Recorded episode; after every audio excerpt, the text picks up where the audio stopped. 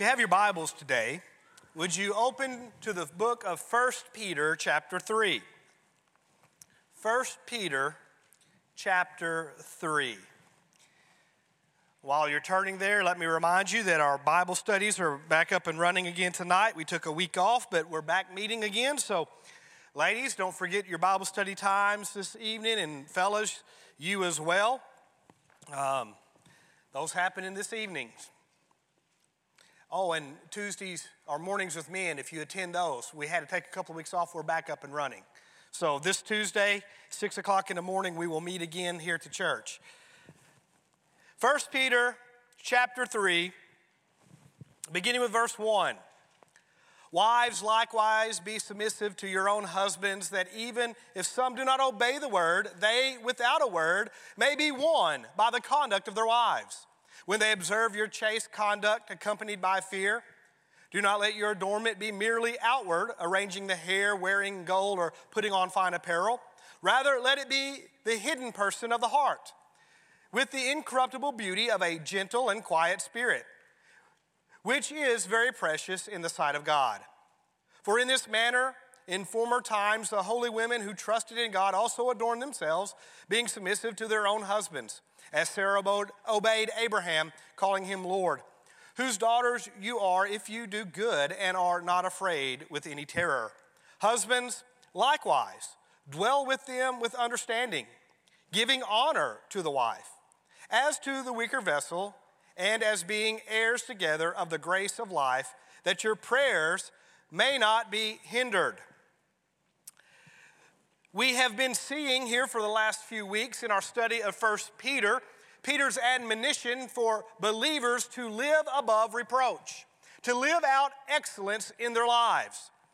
We have learned that we do this by abstaining from fleshly lust, denying worldliness, living to honor God. That is, living as ambassadors of Christ. We've looked at this call, this mandate, this admonition, the imperative to live with excellence as pilgrims and sojourners in this world as God's children, as citizens of His kingdom, to live distinctly different from the world, to live with excellence.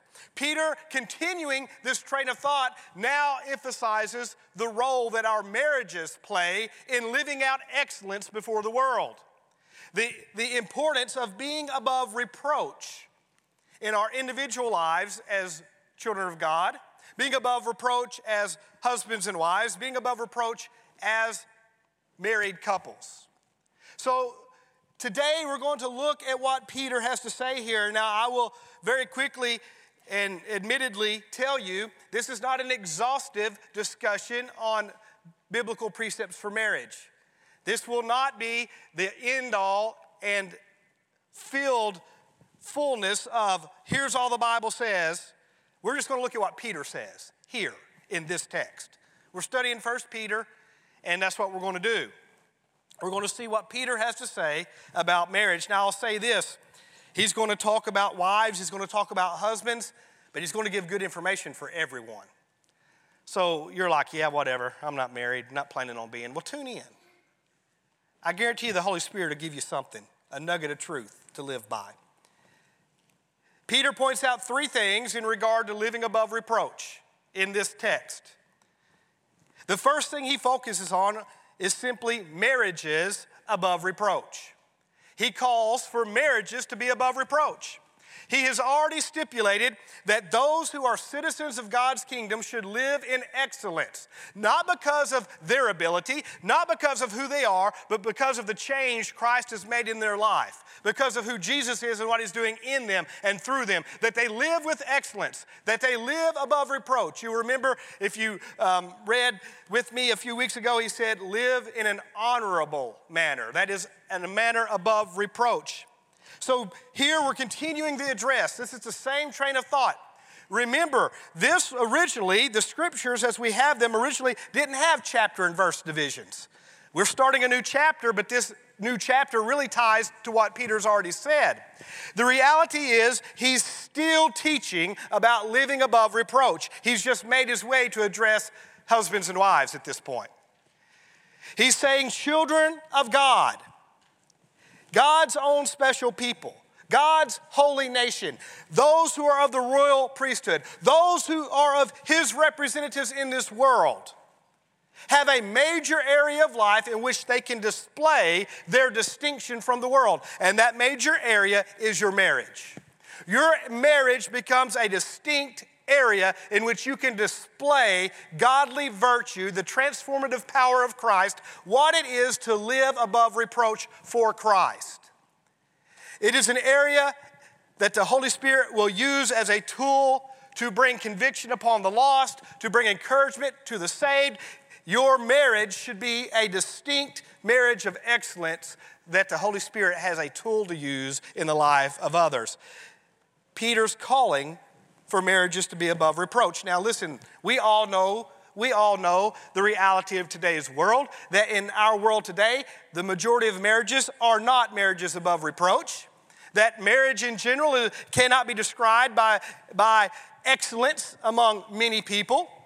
We know the statistics within the world that half of marriages are going to fail rather than succeed. The statistics show us that if you are actively engaged in church, you are an active participant, not a pew setter, but an actively engaged church member.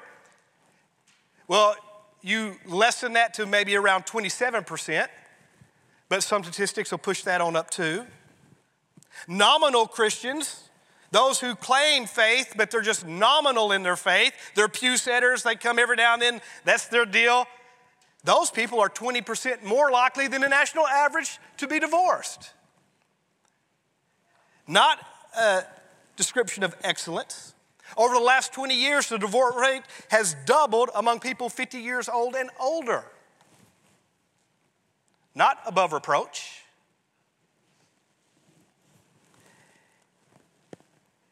Statistics tell us that if you have very strong religious views, now that accompanies or encompasses any religion, but if you have very strong religious views, that means you actively participate in a faith. If that is you, you are automatically 14% less likely to even hear the word divorce in your marriage. Why is this even a deal. Why do we even mention the need to be above reproach? Because we live in a culture that needs to see the distinction of those who follow Christ from what they do. We live in a world that needs to see what marriage is under the influence and the power of Jesus rather than what the world has to say. And you live in a community that needs this. According to our Census Bureau, the U.S. Census Bureau, Arkansas consistently will rank number two or three in the percentage of divorce per population. Our state is the highest. We stay at the top of the list, number two or number three consistently among people who will divorce, people who will not practice excellence in marriage. Why do you need to? So that you can show them what Jesus can do in a God honoring marriage. You're immersed in a culture that needs this. Peter says if we're to live above reproach, you must be above reproach in your marriage. I got to looking at this when I got to reading all the Census Bureau stuff, it was very interesting. The Census Bureau has even tracked data on what contributes to divorce. I wrote down the top factors that the US Census Bureau lists finances, family background, ethnicity, lack of commitment, infidelity, and just basic arguing. So, according to the US Census Bureau, these things lead to failing marriages. But the reality is, there are biblical precepts that address each one of these things specifically, and a multitude of scriptures that address marriage in totality. There's no reason for there to be failing marriages, there's no reason for there to be a lack of excellence. The best cure, my friends, for a failing marriage is based in the gospel of Jesus Christ, and it is facilitated through obedience to his word. Now, I can understand the world failing. I can understand those out in the world having marriages that struggle because they don't have the gospel and they don't adhere to God's word. But when we talk about born again believers, we talk about citizens of heaven, when we're talking about God's children, failure shouldn't even enter the vocabulary when we talk about marriage. We need to be above reproach. We need to practice excellence because we have the tools given us to do that. We are to live in excellence in our marriages so that we can show the world vividly the difference Jesus makes in someone's life. In fact, my friends, our marriages should provide a physical illustration of a spiritual truth. That's what your marriage is for. Your marriage is a tool to be used by the Holy Spirit to teach, to show, to illustrate a spiritual truth to those out in the world. You see, your marriage, when lived according to the scriptures and lived out in pursuit of excellence, provides a picture of Christ's relationship to the church. In fact, Paul says in Ephesians 5, beginning verse 31, For this reason a man shall leave his father and mother and be joined to his wife, and the two shall become one flesh. This is a great mystery, but I speak concerning Christ and the church.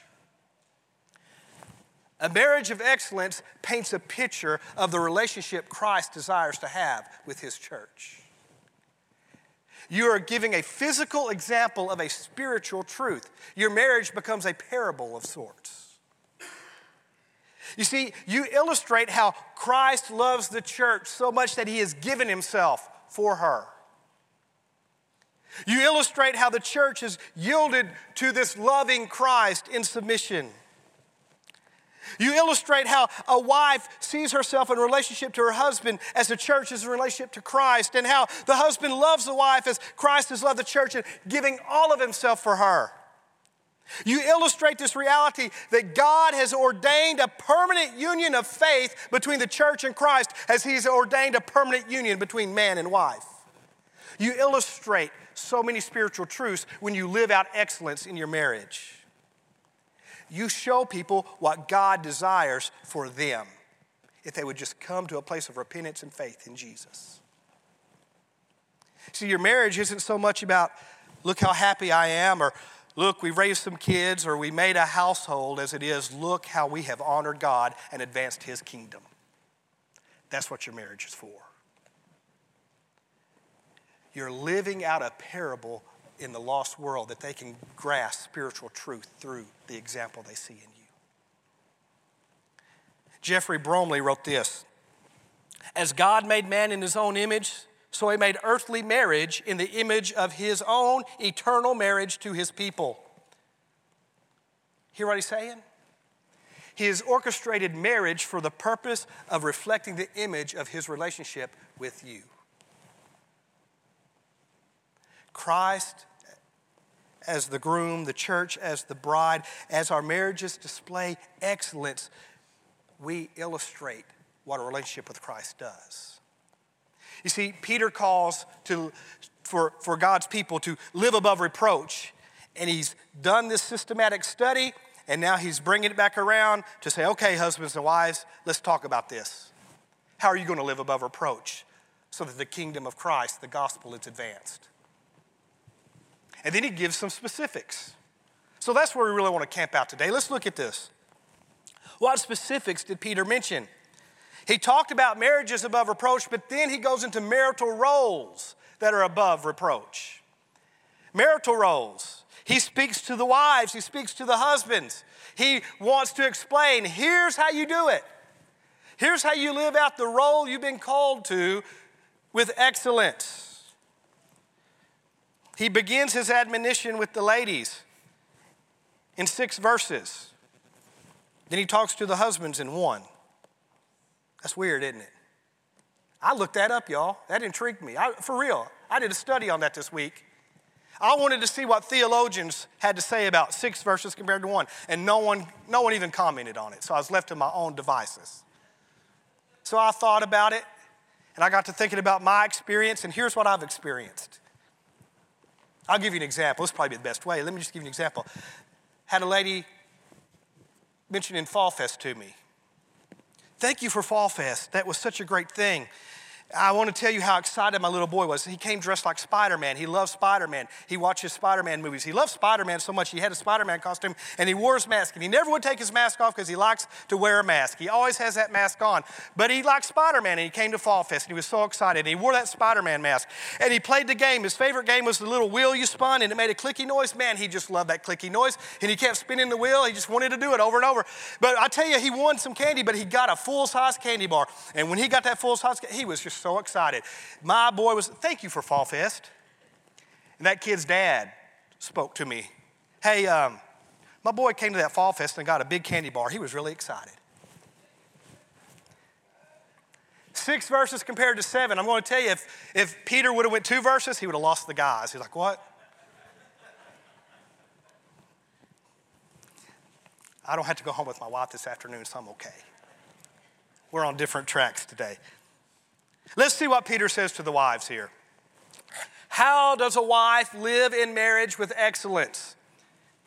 Here's what he says do. Number one, submit to their own husbands. He mentions this in verse 1 and again in verse 5. Submit to their own, that becomes key. Submit to their own husbands. Notice he starts the verse Wives, likewise. Some of your Bibles say in the same manner or in the same way. Peter is referring back to something he's already said. Likewise, likewise, as I have spoken in chapter 2, verses 11 through 25. Likewise, what I've already told you about living above reproach. Likewise, I have told you to live with excellence and do it this way, just like I told you to do it there. Now, wives, do it here within your marriage, and it may involve submitting. You'll remember the end of chapter 2, submitting to authorities. Now, listen. Despite what many progressive groups claim, this verse and others like it, they are not a belittlement of women. It's not an attitude that women are lesser or less value or have a lesser position. That is not at all what's being communicated. And those who will promote that interpretation propagate a misinterpretation of Scripture, and they really reveal they don't have a contextual understanding of Scripture. That is not what's being communicated here, ladies. And fellas, you can't pull this verse out and say, oh, oh. That's not at all what's being communicated here. Notice the phrase submissive to your own husbands. That to your own husbands is important. See, it's a very specific command. It's very specific. It reflects God speaking to a very specific role wives and husbands within a marriage, not women in general. This is speaking to familial roles and familial obligations. He's establishing the function of family with individual roles. This is not a statement about women in general, in society and culture. In fact, this statement, when viewed correctly, reveals the high value that Scripture places on women, how Scripture holds women in esteem, and they are not subservient to men in any way. In fact, if you know your Christian history, you'll know that in the first century, women had no rights, and it was within the Christian church that they were recognized and honored and given certain rights. Without Christianity, these ladies were in a real hurting spot. So, first thing Peter says if you want to live with excellence, submit to your own husbands. This is a call for wives to submit to their husband's God given role as spiritual leader in the home. This isn't just being subservient, this is yielding to the husband's call to be the spiritual leader in the home. And Colossians chapter 3 says, You submit for it's fitting to the Lord. You do this because God has established an organizational structure for the family. That organizational structure says the husband is a spiritual leader, and you submit to him not because he's a great guy, not because he's a genius, not because he does everything right, simply because it's fitting to the Lord. You want to honor God. You're seeking to obey the Lord.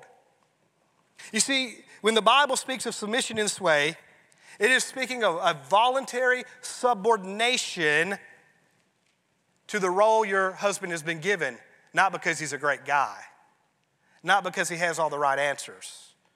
You're simply submitting to the role God has placed him in because you're submitting to the authority of God. And when you do that, you're allowing your husband to fulfill the role God has called him to, to be a spiritual leader in the family. You see, biblical submission, as played out in the scriptures, is really nothing more than recognizing that God has ordained an organizational structure to the family. That's all it is. God says the family has to function, and for it to function, I'm going to create an organizational structure for the family to function. And He's created a structure. He said, Husbands, I want you to be spiritual leaders. Wives, I want you to follow that lead. That's all it is, nothing more. In fact, when you look through the scriptures, this text as well as others Paul writes, and you read about submission there, you see that the wording is that of a military structure. It's, it's referring to that you find in the military. Well, the military has an organizational structure. There are soldiers who abide under leadership, not because they're less valuable or less capable, because they just hold a different position. You have those in the military with different positions. You have sergeants, you have majors, you have colonels.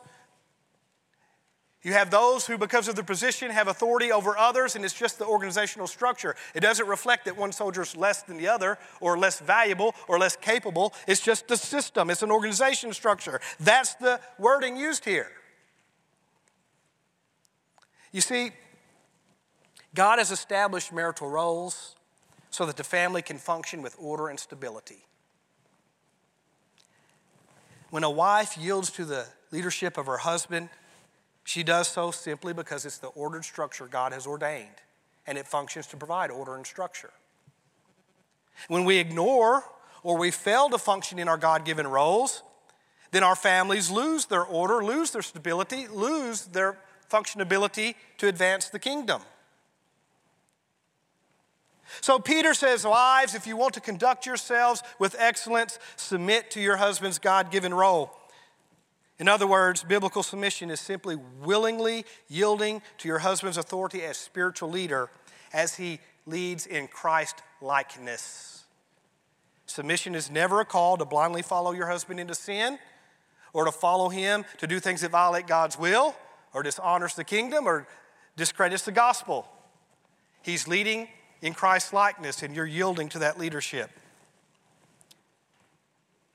Here's the second thing the text tells us about wives living out excellence in marriage, and that's being chaste. Verse 2. We don't use that word much anymore. It comes from the Greek word hagnos. It means to be venerable, to be pure, especially from carnality. To be pure. To be pure, especially from carnality. I would describe this as demonstrating the sanctification that began in you when you came to faith in Christ and continues on on a daily basis. As you're growing in the likeness of Christ, you're displaying that Christ likeness. It's the continued spiritual growth of a lady, and it's reflected in this chaste conduct, in her pure expression of godliness. To be pure. To be pure. 1 Timothy 2 Beginning of verse 8 says, I desire therefore that the men may pray everywhere, lifting up holy hands without wrath and without doubting. And in like manner also, that the women adorn themselves in modest apparel with propriety and moderation, not with braided hair, gold or pearls or costly clothing, but that which is proper for women professing godliness with good works. There in 1 Timothy, the Bible uses the word propriety and moderation. Wives, Ladies, you're to conduct yourselves with propriety and moderation. That simply means conduct yourself with modesty. To conduct yourself with modesty. Now, I know I'm out on a tree limb here, especially in recent months, this has become a very unpopular topic among Christian circles. If you follow, if you follow any type of Christian social media, there have been some just ugly, ugly arguments among Christians about speaking on modesty. In our culture, it's backward, it's demeaning, it's abusive to tell people to be modest, especially if you tell a girl to be modest. That's abusive language. Well, here's all I will speak to that. My answer to that is simply this this text here refers to propriety and moderation, that is modesty. God's word says it, and I cannot ignore it, and neither should you. It may not be popular. There may even be Christians who say it's abusive, but the reality is God's word says, ladies, conduct yourself with modesty. I don't know what else to tell you other than that. Modesty but I have liberty in Christ to dress how I want and talk how I want and be who I want. Well, my friend, I don't think God is as concerned about your feelings of personal liberty and dress and conduct as He's concerned about you maintaining the integrity of your profession and the validity of the gospel. And we can desecrate the integrity of our profession of faith in the way we talk and act and dress and carry on, men and women both. See, God's saying, be modest in what you allow in your head and in your heart, and be modest with what you display because you're protecting the integrity of your own profession and the validity of the gospel you claim changes people. When I will not abide in modesty, I'm saying the gospel has made no difference in my life. I will act like, talk like, think like, dress like, do everything else just like the world. There's been no transformation within me. I have not protected the validity of the gospel at all or the transformational power of Christ. The reality is, nothing should take the focus off of Christ's power in our lives, His work in our lives. You see, when I practice modesty, it's really about me giving God glory for the transformational work that's occurring within me and not wanting anything to detract or distract from the work of Christ in my life. But if I live immodestly in word and action, in deed, in apparel, whatever it may be, I get the attention. You know what I'm doing? I'm stealing God's glory. I'm getting the attention. I'm getting the glory rather than the glory being on Christ who's transformed my life. See, that's really what modesty is. I either get the attention or I let God have the attention. Who gets the attention? That's the bottom line with it. To be chaste in conduct, to be pure of conduct. That's the call here. And it's mentioned in the ramifications of the marital roles. To have a chaste conduct, to be, have a pure conduct towards God and towards husband. Ladies, are you pure in your conduct? distinctly pure from worldliness. And notice what he couples with that. He says, and with fear, accompanied with fear. Not trembling, I'm afraid, but reverent fear. A reverence for God. A seriousness about God in all you do, in every area of life. To be serious about who God is and who He's calling you to be, to be serious about what honors God in every avenue of life, to be serious about God when it comes to finances or children or, well, anything. To be so serious about God that it affects every aspect of who you are. See, being pure in conduct really will only happen when I get truly serious about God in every area of my life, because then I guard every area of my life so that it honors God. Here's the third thing he says He says to live in excellence within the marital roles, a lady needs to focus on the adornment of the hidden person of the heart the adornment of the hidden person of the heart. You see that in verses 3 and 4. Inward beauty is what he's referring to here. Now, please hear me, there's nothing wrong with outward beauty. In fact, he even says merely. Do not let your adornment be merely outward. Some people get on this kick that says, well, now, you know, Bible says a lady doesn't need to be putting on all makeup and this and that. And that. No, no, no. It said don't let it merely be outward. Nothing wrong with fixing yourself up and being beautiful and all that. In fact, listen, if a bar needs a little paint, put a little paint on it, you know? You know what I'm saying? Nothing wrong with outward beauty, but Peter says, look, if you want to live with excellence, nurture a beauty within. Nurture an inward beauty. You see, the beauty that a lady needs to nurture more than anything is the beauty of the hidden heart, the inward person, the spiritual virtue. The beauty that comes from a Christ like character that's growing and flourishing within. You see, the beauty that results in excellence is not a physical beauty, it's a spiritual beauty that's nurtured. It's nurtured within the heart. It's a spiritual virtue that comes from knowing Christ and growing in his character. And I dare say that spiritual virtue that develops from fellowship with Christ will draw the affections of your husband. Now, I know some of you are like, you don't know anything about physiology, dude. No, I do. But I'm telling you, on a spiritual level, the way God has orchestrated and ordained marriage, when there's a spiritual virtue, an inward beauty of Christ likeness, it will draw the affection of your husband. You see, physical beauty, it's passing, it will fade. But the inward beauty will continue to grow for a lifetime. It is something you can nurture and continue in because you continue in the progressive sanctification of Christ as He grows you in His character until the day you enter His presence. In fact, the text here says it's an incorruptible beauty. Incorruptible. It can't be tarnished. It can't fade away. It can't be done away with. It's reflected, it says here, in a gentle and quiet spirit. And that simply refers to a spirit of humility and meekness that promotes tranquility within the home. See, ultimately, this is what Peter's talking about. The beauty of a transformed life that continues to grow more and more beautiful as it reflects the character of Christ. You see, as you grow in an inward beauty, what you do is you reflect the grace of Jesus and you might agree with me, I think your husband probably needs grace over and over and over again. And how do you get that grace? As you grow in the character of Christ.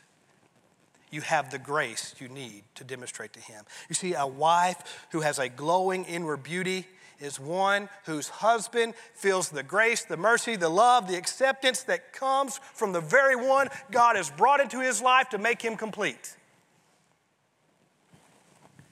That's what he's looking for, ladies. That's what he needs. Grace from you that comes only through Christ.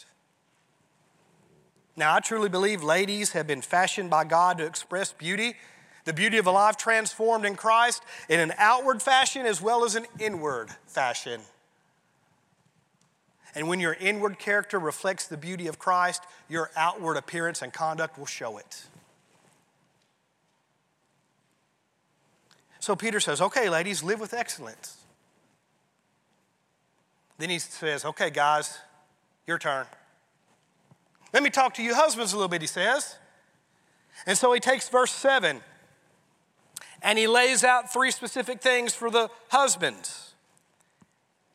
And what he's ultimately doing, he's, he's laying before the husbands the requirements of being a spiritual leader. And the reality that as spiritual leaders, they are called to love their wives with a supernatural love based in Christ. Peter doesn't use the terminology, but he's really playing upon what Paul said to the church at Ephesus when he told them husbands must love their wives as Christ has loved the church and has given himself for her. He's saying, Husbands, you must assume the role of loving your wives so that you would lay down your life and everything for her. And then he says, Here's how that plays out in three specific ways. If you want to love your wife as Christ has loved the church, if you want to be the husband God is calling you to be, it will play out in three specific areas, in three specific tasks you can do. Here's the first one. All these are in verse 7. He says, Husbands, likewise, dwell with them with understanding.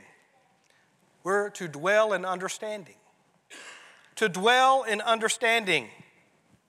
Now, the terminology used there, to dwell, does not simply mean to dwell and to live in the same abode.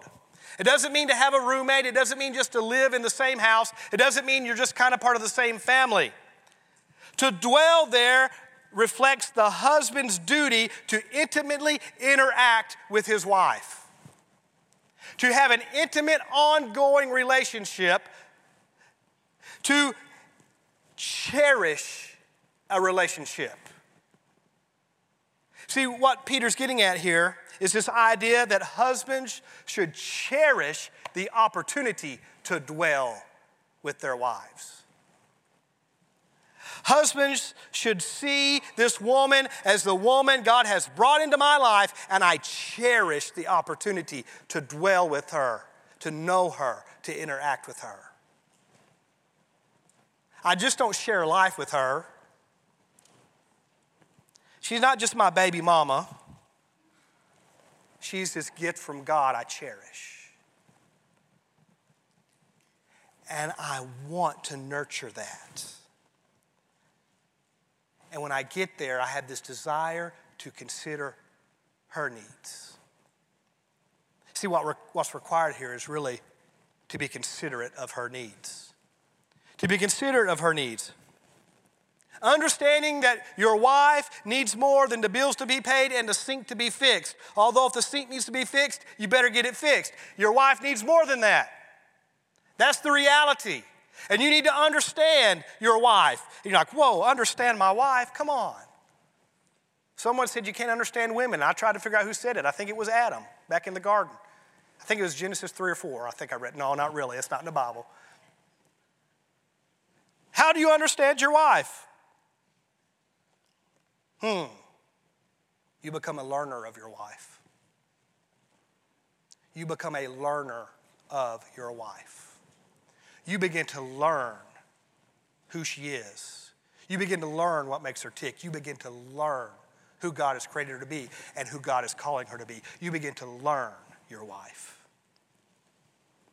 You learn what her emotional needs are. You learn what her insecurities are. You learn what her strengths are. You learn what her capabilities are. You learn where she has weaknesses. You learn your wife and you learn what pours into her. You learn what she receives and perceives as love and adoration and honor and respect. You learn your wife.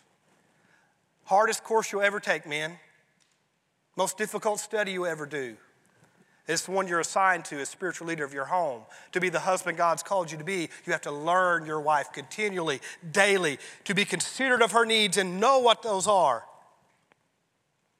See, as spiritual leader of the home, you have the obligation of knowing your wife well enough to know what will work to nurture her relationship with Christ and nurture her to become who God's calling her to be and nurture her in spiritual growth. You need to know what she needs to grow spiritually and emotionally, to be maintained physically, to be secure, to experience the joy, the peace, the happiness, the security that's found in Christ, and to help her understand that. That's your obligation, husband. It's your obligation. You're the spiritual leader to see that done. And you dwell in understanding. You're considerate of her needs. You have to learn her so that you can be. Peter goes on, though. He says you need to focus on bestowing honor upon your wives. Bestowing honor upon your wives. Hmm, does that mean pat her on the back or tell her, has a good dinner or thanks every now and then? Well, that word honor is very important. It's a specific word. Time. It means to honor one because of the office he or she possesses with deference and reverence. The word literally means someone receives honor because they hold a position. And because they hold that position, you practice deference towards them. You see, wives should be honored according to the word used by Peter, not because they make you happy, not because they do everything you want, not because they fulfill all these domestic duties or they help earn money outside the home or they do this or do that, they please their husbands. No, your wife should be honored simply because God has said she's your wife. She has that position, so honor her. Simply honor your wife because she is called wife. That's why you honor her. You don't honor her because she's going to respect you all the time or please you all the time. You're going to honor her because you want to honor your Heavenly Father, so you honor her. You want to be obedient to God, so you're going to honor her. She has been called into this position as your wife, so you honor her. People get this all out of whack. Man, my wife doesn't make me happy. My wife doesn't do what I want her to do. My wife doesn't do that. My wife nags me all the time. My wife's this, my wife's that, da, da, da. Man, I can't put up with her. No, no, no. No. Just honor your wife. Are you crazy? Yeah, I am, because the Bible said honor your wife. Just honor your wife and see where that goes. Because she's your wife. Not because she does it all right, not because she has it all together, not because there's never a breakdown or some crazy tears you don't understand. She's your wife. Honor her. Honor her.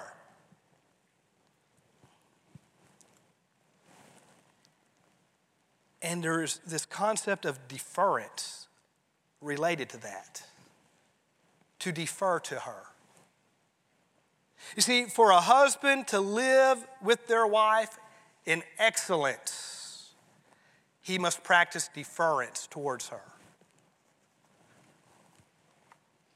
That's a respectful esteem that's willing to submit to what is best for her.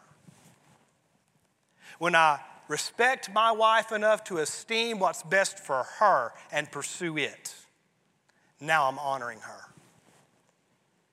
That's what I'm called to do. Note, Peter uses the word likewise, or some of your Bibles in the same way. He's referring back once again to what he's already said in chapter 2.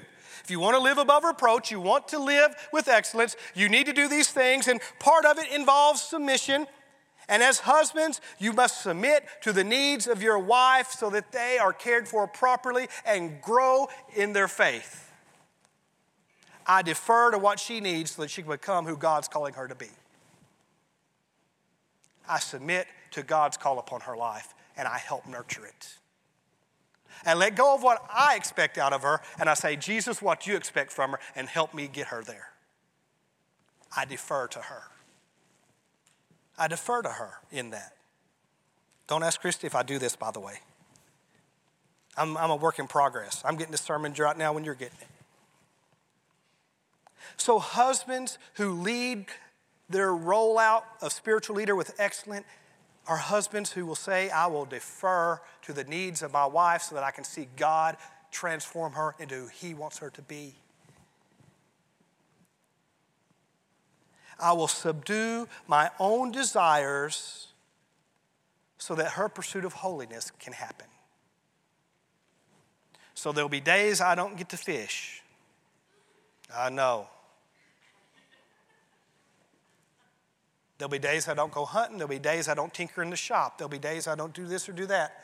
Because for my wife to pursue her God given call of holiness, I'm going to defer to what she needs and I'm going to make sure it happens. That's deference because you honor your wife. Guys, it's never about what's best for you, it's about what's best for her in her walk with God. In Philippians chapter 2, there's a text. It doesn't really refer to husbands and wives particularly. It's to the faith, to the fellowship of believers. But listen to what it says let nothing be done through selfish ambition or conceit, but in lowliness of mind, let each esteem others better than himself. Let each of you look out not only for his own interest, but also the interest of others. There you go, guys. That's how you defer to your wife. You let go of selfish ambition and conceit, and you esteem your wife's needs, and you pursue them so that she grows to be who God's calling her to be. That's bestowing honor upon her. You remember that just as Jesus gave all he had for the church, you give all you can to your wife to see her progress in sanctification. Peter goes on, one more thing he mentions. He mentions this whole idea of treating her as the weaker vessel. To treat her as the weaker vessel. Now, once again, ladies, this is not a reference to inferiority but simply a call for accountability. Husbands have this call of accountability before God. They must care for their wives. They are accountable before God to see that their wives are cared for and protected. Husband, that's your job. She's under your protection, she's under your care. And this is a responsibility you have to own and you have to take seriously. You're like, well, yeah, somebody breaking my house, man. No, no, it's not that. You're going to defend her physically, I know that, but do you defend her emotionally? Do you defend her spiritually? Do you care for her in those ways? Are you caring for and protecting her beyond the physical ramifications of relationship. See, God has assigned you your role, remember, your role as spiritual leader. And with that role becomes accountability before God, where you stand before God and give an account how you fulfilled that role God gave you. So, will you stand before God and be able to say, I am accountable because I pleased you and how I tended my wife's well being in every area? I was her provider and her caretaker. I protected her. I saw to everything she needed in every area, Lord. I did what you called me to do. Can you give an account that way? Are you living out excellence in that role? Do you consider her physical, her mental, her emotional, her spiritual, her every aspect of well being? Do you? Her safety, her peace, her joy, are you seeing to it? If she's under your care, are you seeing that she has all she needs to have peace and joy? Not in you, but in Christ as you lead her to Christ and give her everything she needs to encounter Jesus. Because you can't be all she needs, but Christ can. Little side note, ladies, don't try to make your husband be all you need. He can't, only Christ can.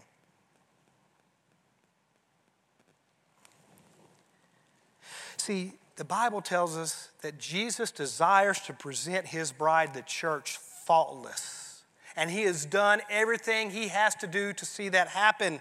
And now, as husbands, we follow that example to do all that we can do to help our wives live lives faultless before the Father. Are you doing that? It's your job, husband. Are you doing that? We need marriages that are excellent as we live out marital roles with excellence. And there's one big reason Peter mentions why we do it the last point he makes, and that's marriages that are evangelistic.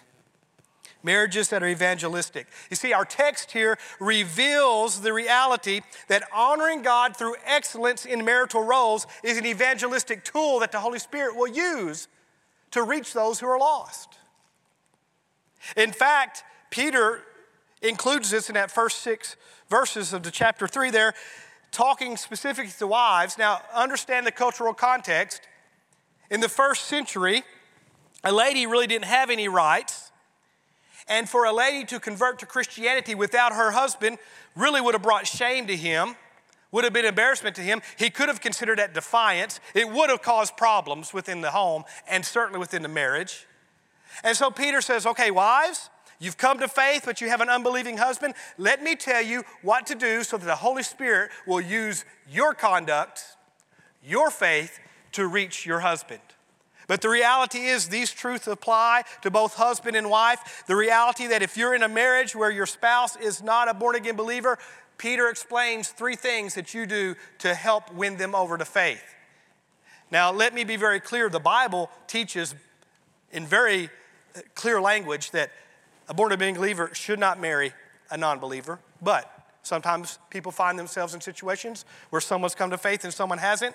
They can be won. The Bible says here that those who do not observe the word can be won. What's it mean to observe the word? That means to observe the gospel. There are those who aren't faithfully submitting to Christ because they've never come to repentance. They haven't heard the gospel or at least received the gospel. They're not saved. They're not born again. What do you do? How can you win them? Peter says three things. I'll cover these very quickly. Number one, these people can be won by their spouse's conduct. You see that in verse 1. You can win over an unbelieving spouse with your own conduct. The emphasis here is on action more than word. Often the unbelieving spouse sees the actions of a transformed heart, the actions of a life lived out in sanctification, witnessing the action, the difference Jesus has made, brings conviction. Now, we definitely need to speak the truth of the gospel. We have to speak the truth of God's word. You can't leave that out. But too many men and women make a mistake because they use God's word to badger their spouse, to beat up their spouse, to belittle their spouse. They have an unbelieving spouse and they use God's word like a weapon to beat them up. And they wonder why they don't care about coming to the grace you talk about. Use God's words as a salve for their hurting soul. Speak the truth in love. If someone gets offended by the truth, let the truth offend them, not because you presented it the wrong way. So they're won by your conduct. Secondly, they're won as they observe the purity of the spouse's life. There in verse 2, Peter speaks of this. When they observe your chaste conduct, when they observe your purity, when they observe the transformation that Christ makes and how you're living a transformed life, when they observe this unquestionable, new, living spiritual nature that is so prevalent within you, they see it and they're impacted. You see, our spouses should experience the character of Christ in us and through us. They might not get to see Jesus face to face in a physical form, but they should see and witness and feel and observe his character, experience his character in us and through us. And then, thirdly, he says this they're won by the reverence displayed by their spouse. Once again, that's verse 2 chaste conduct accompanied by fear.